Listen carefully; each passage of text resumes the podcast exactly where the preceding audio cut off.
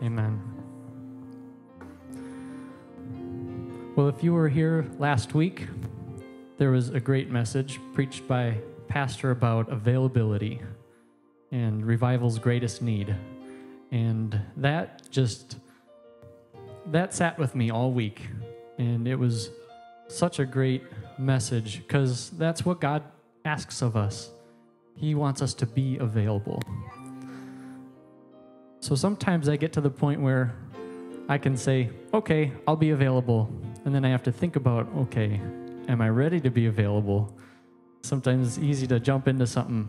And then I go back and I think, what should I do to make myself more available?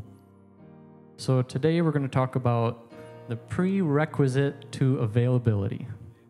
The prerequisite to availability. So prerequisite, sometimes a tongue twister, means something that needs to be accomplished before something else. So what needs to happen in our hearts before we are made available? So, like I said, saying we're available to something is one thing. We might tell somebody, you know, if you need anything, let me know. But it's another thing to watch them in need and bring them something. So that's when we really have made ourselves available. So why is availability important?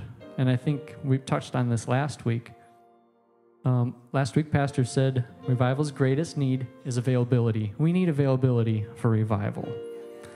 We need to say, okay, God, we're ready for revival. What do you need from me? Another thing that was stated was, when you make yourself available, you go beyond your ability. What a great word there. When you make yourself available, you go beyond your ability. I read a few more comments in some other books that were right along these lines, and I just want to quote some of them for you. Here's one. The first key to hearing the voice of God more often and more clearly is availability. Another quote. Deeper friendship with God leads to more availability. And one more. Our availability invites His ability.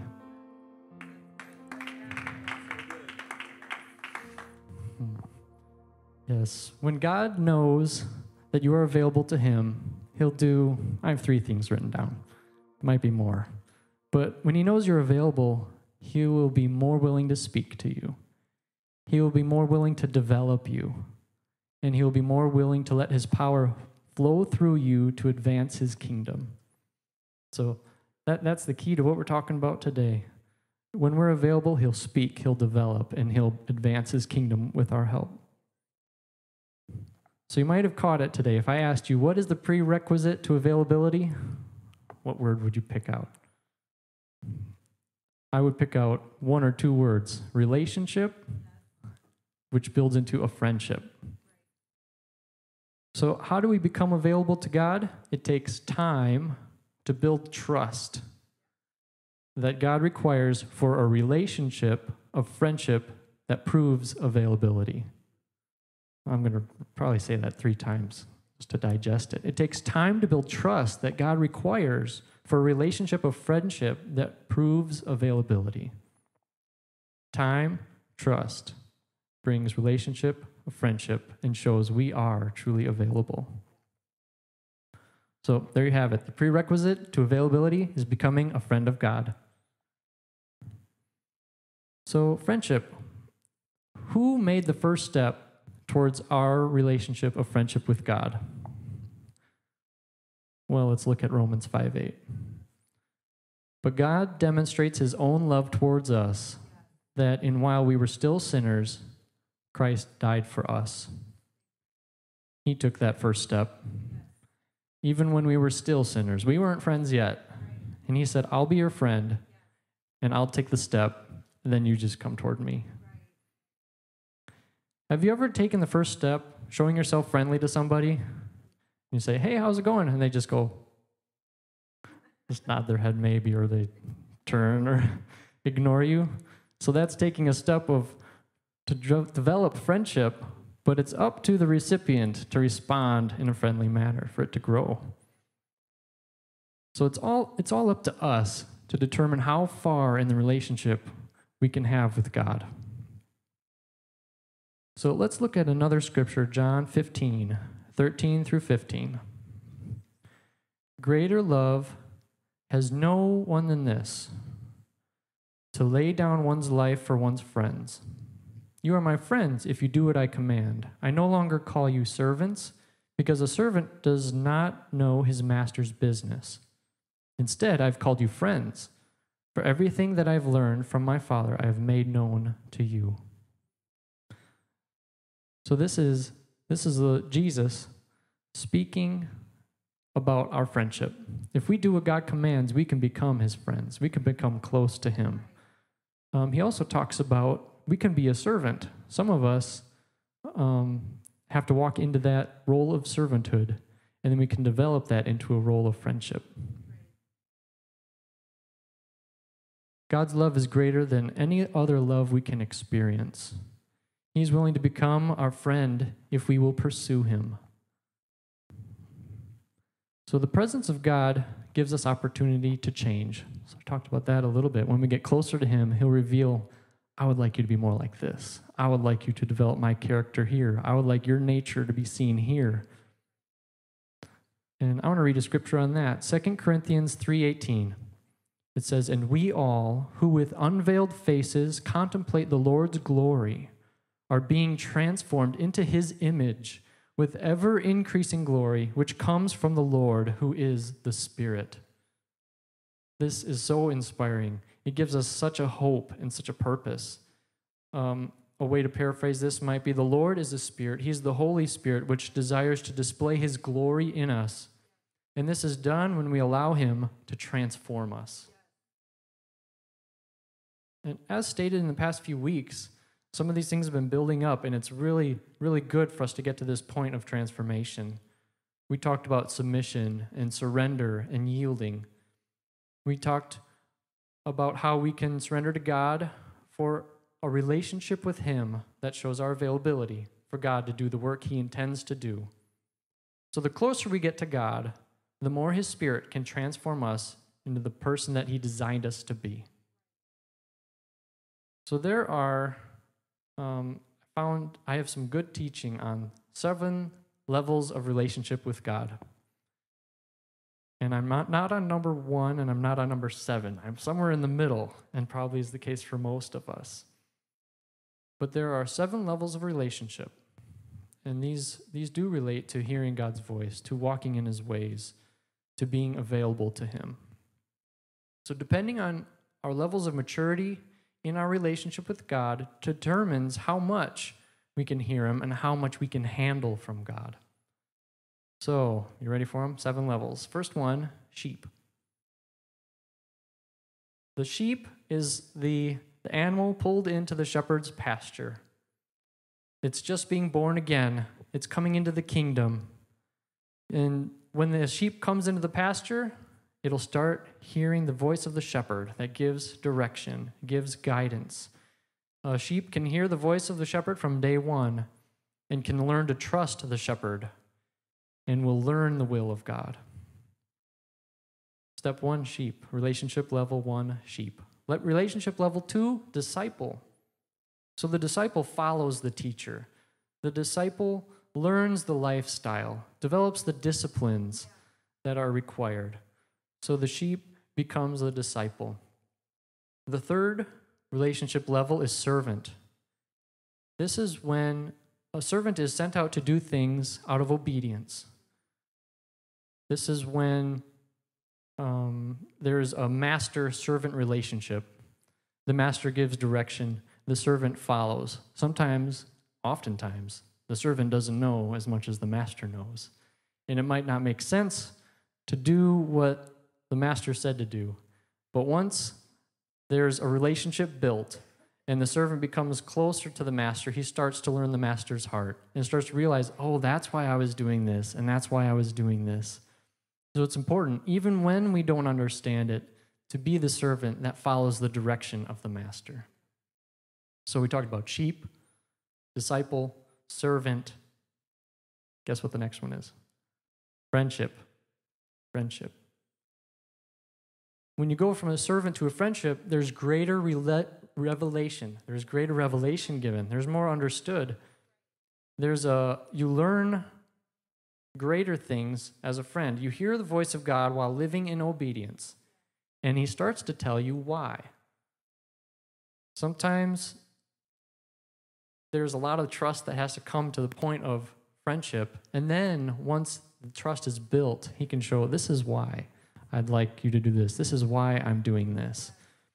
It takes that time and that trust to be developed into that friendship where God will start to reveal why.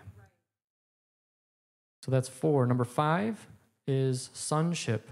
God trusts you to do what he wills. Sonship.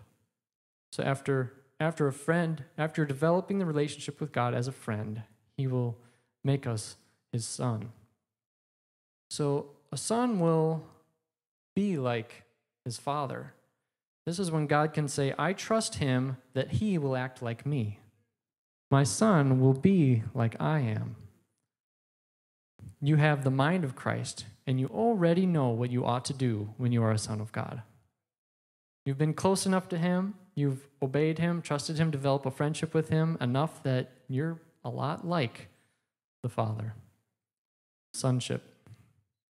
Number 6, brotherhood of sons. So this is greater maturity and cooperation in Christ. That's when your son-to-father relationship becomes a brother-to-brother, walking as the Father, and a greater force to move forward.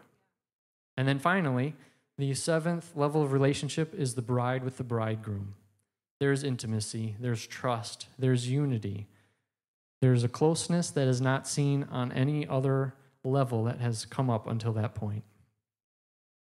So these are the levels of relationship, and when it's time for altar, I want to take a moment to think about where we're at in those levels, and there could be some things that you pick out in one or two of those levels, and I want God to bring us a little bit closer from where we've been.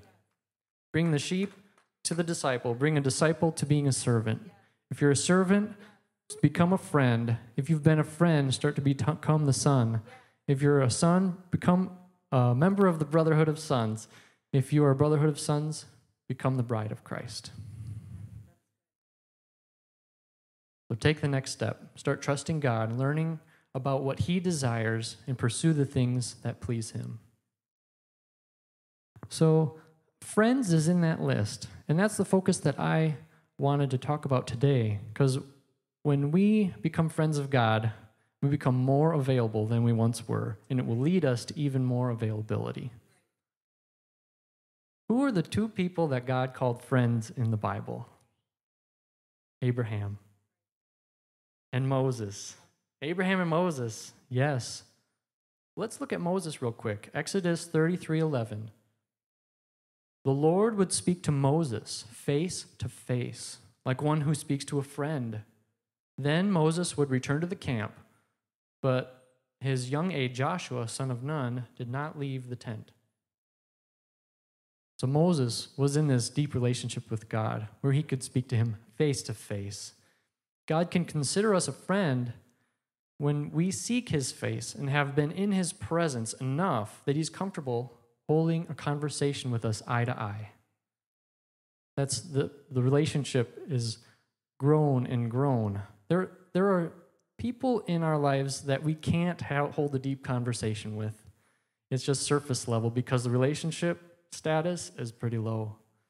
But the more that we're close with people, the more that we share like-mindedness, the more that can be shared, the more our hearts can be exposed, the more transparent we can be, and the more vulnerable we can be because we trust them enough to not be hurt.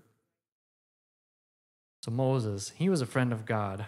We should seek to be able to see God closer. Let's look at Abraham. Look at James 2:21-23. It talks about Abraham. Was not our father Abraham considered righteous for what he did when he offered his son Isaac on the altar? You see that his faith and his actions were working together, and his faith was made complete by what he did. And Scripture was fulfilled that says, Abraham believed God, and it was credited to him as righteousness, and he was called God's friend. So we talked about him just for a tad in Spirit Life today, how Abraham was brought through this trust relationship with God. And it came down to a pretty intense point where God had given him the promise. Abraham tried to fulfill the promise on his own, but eventually he trusted God with the promise to the point where he was willing to give it all back to God and say, I'm available for whatever you want, even if it means you can take the promise back to do exactly what you want. And he trusted that God would keep his promise even if he sacrificed his son. Abraham found out how God walked, and he came into alignment and agreement with it. It was a relationship building. He demonstrated that he could be depended upon to carry out God's will, no matter how difficult the assignment. Hence, God considered Abraham his friend. He said, this guy is willing to do some things for me, and he's going to start to develop my character, and I can become close to him. I will call him my friend. So think about that. God tested Abraham until he knew that Abraham made everything available to him. Genesis 22, verse 12 says, do not lay a hand on the boy. He said, do not do anything to him. So this is referring the angel speaking to Abraham about Isaac when he was about to sacrifice him. Do not lay a hand on the boy. Do not do anything to him. Now I know that you fear God because you have not withheld from me your son, your only son. So this relationship process, we have to reveal our hearts. God sees them, but we need to prove our hearts that we are going to be available to him.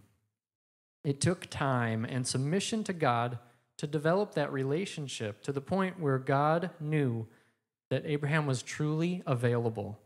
And because of that availability, God, by his ability, made Abraham the father of the faithful. So Abraham said, okay, I'm available. God says, I am able. And I am able to make you whatever I want you to be. You are going to be the father of the faithful. You're going to be the father of those that I'm going to look at for the rest of time. Another scripture relating to this is Isaiah 41:8. It says, but you, Israel, my servant Jacob, whom I have chosen, you descendants of Abraham, my friend. Think about this. Not only did Abraham get close enough to God to be called his friend, it was all of his descendants that had a relationship with God because of his actions. So when we say, okay, God, I'm going to get closer to you, I'm going to be available, there's going to be people that are saved, there's going to be people that walk closer to God because of our decisions, because of what we do, because of our determination to be available. Yeah, there's so many people that are walking closer to God because of Abraham. So the prerequisite to availability is friendship, a development of relationship. How do you know if someone really made themselves available to you? Not until you know them enough. Not until you develop a friendship with them. So I have three components here of a working friendship. Number one is agreement, and in some cases, submission. Amos 3:3 says, can two walk together except they be agreed? There's not too many friends that are always fighting, going opposite directions that stick together. A friendship needs agreement. Imagine your best friend agrees with everything you say and then agrees with everything someone else who has the opposite opinion says. Are they really in agreement with you? No, not every path leads to life. You got to pick one of them. So some people might want to be friends with everybody, but they will find out that does not always work. So that's number one, agreement. Developing working friendship. One component, agreement. The second one, the ability to confide, the ability to confide in someone. So this is where you are trustworthy with someone else's words. Someone can speak to you and say, I can't tell anybody else this, but I'll tell you this. And that's the component of a working friendship.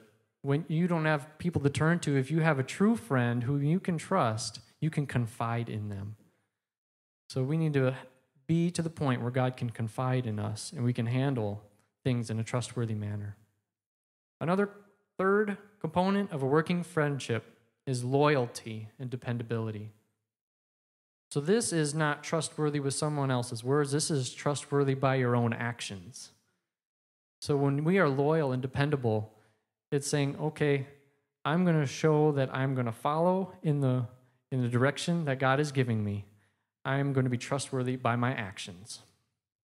So components of a working friendship: agreement, ability to confide, and loyalty and dependability.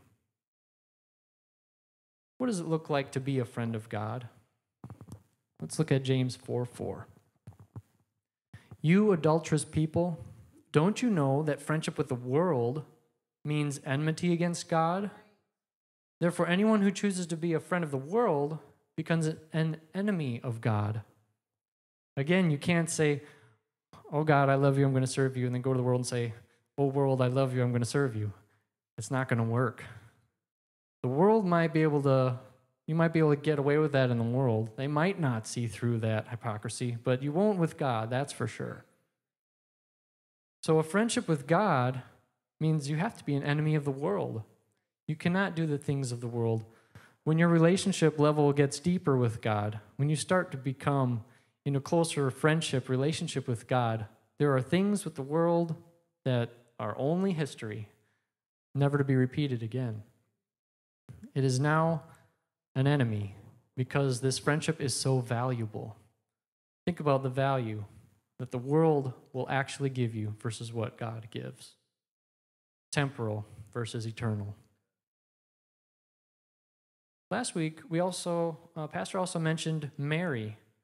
And look what happened when she became available. Luke 1:35 says, the angel answered to Mary, the Holy Spirit will come on you, and the power of the Most High will overshadow you. So the Holy One to be born will be called the Son of God. She had a relationship with God, enough to the point where she was available. And then God said, okay, you're the one. Mary, you're the one that I'm going to overshadow. My ability is going to work through you. And because of that, you are going to bear the Son of God. So God can overshadow us, and supernatural things can take place when we develop a greater relationship with Him. This is so incredible. Speaking of incredible, if you've ever seen The Incredibles, the animated movie, it's just so cool how superheroes have all these powers, and the regular people look up to them. And I've gotten to thinking about all the superhero comics in the past, and I think there's some reality deep down underneath where it comes from. And it comes from us desiring God to do the supernatural through us. And I think these superhero comics are people that are bystanders. They don't have a relationship with God, and they see amazing things happen through people. And they say, oh, superhero. Look at them, they're super. But when you are a superhero in the Spirit, in the kingdom of God, you realize I'm a conduit, I'm close to God, and because of my relationship with Him, because I'm available to Him, He can do what He wants. He can do what He wants. Now, something that's important, too, is to never let a superhero mindset supersede. Yeah, that is too many supers. Let's never have the supernatural mindset overcome the relationship with God. Because there will come a time when God says, I see your heart, now you're just in for it for my ability, not my relationship. So it is important. That's why there's good superheroes and bad superheroes. There's the bad ones who don't have the right heart, and they're just doing it to get the fame. They're doing it to get what they want out of it. And then there's the real good superheroes who care, who are letting God do what He wants. because of their relationship with him. So, yeah, I see the life of Christ like a superhero. He let God do everything he needed to do. So here's some keys to developing a working friendship. 1, spend time. You're not going to develop a friendship without time. That's something we can do. Spend some time with God. There's something that has consumed our life that might be a waste of time. Let's replace it with time with God. 2nd key to developing a working friendship is communication. Without communication, how can two people get to know each other? How can one person learn from another? How can we be more like God unless we communicate and listen for him and wait on him? Number 3, so spend time, communicate, be transparent.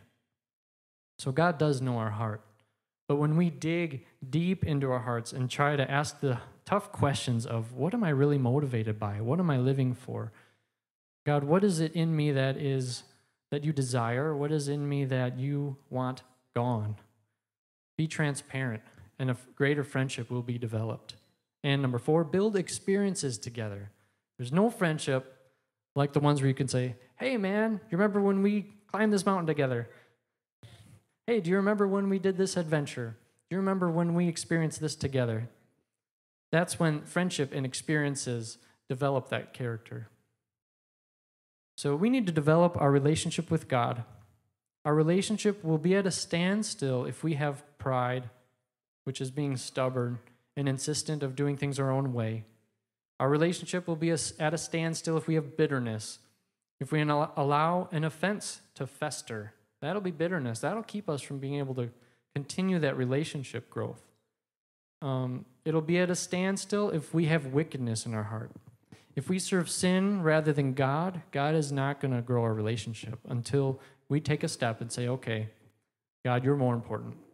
Let's lay aside our pride, our bitterness, our wickedness, our sin. So our motive is to have a relationship. Let's develop a relationship. So remember that comment about letting relationship trump, a supernatural ability that God might give? Let's read about that in Matthew 7:21-23.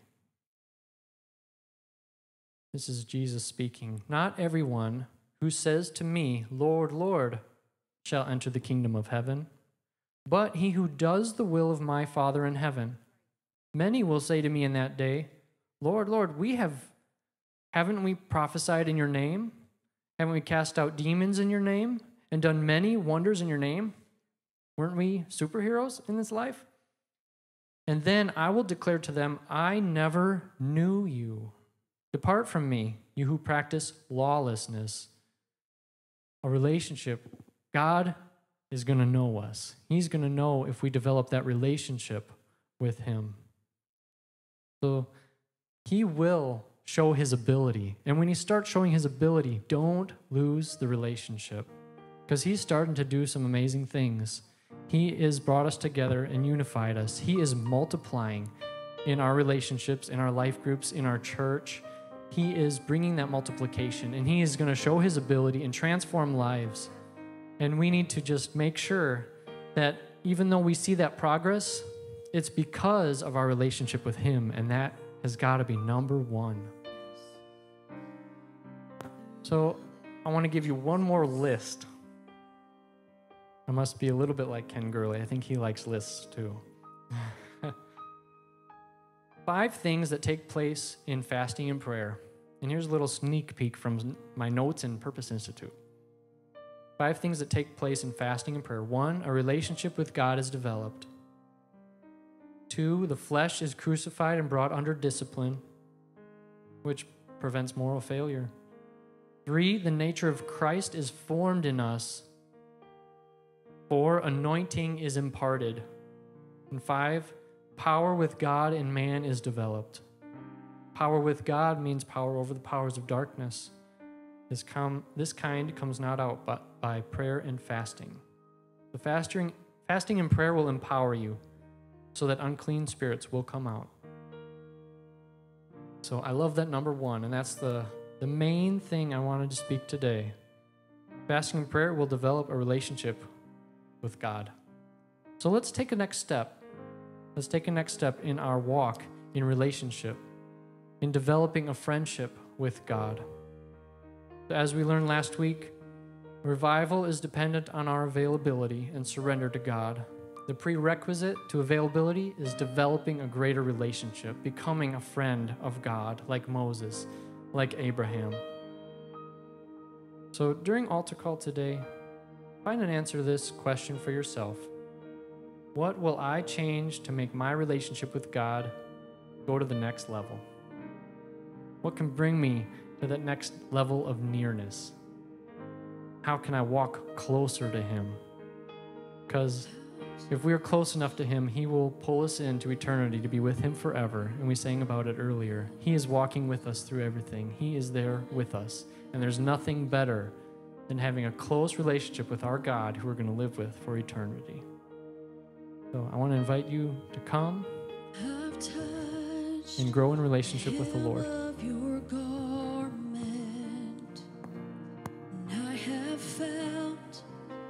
The leading of your hands, but today my eyes look much higher to see the face of the great.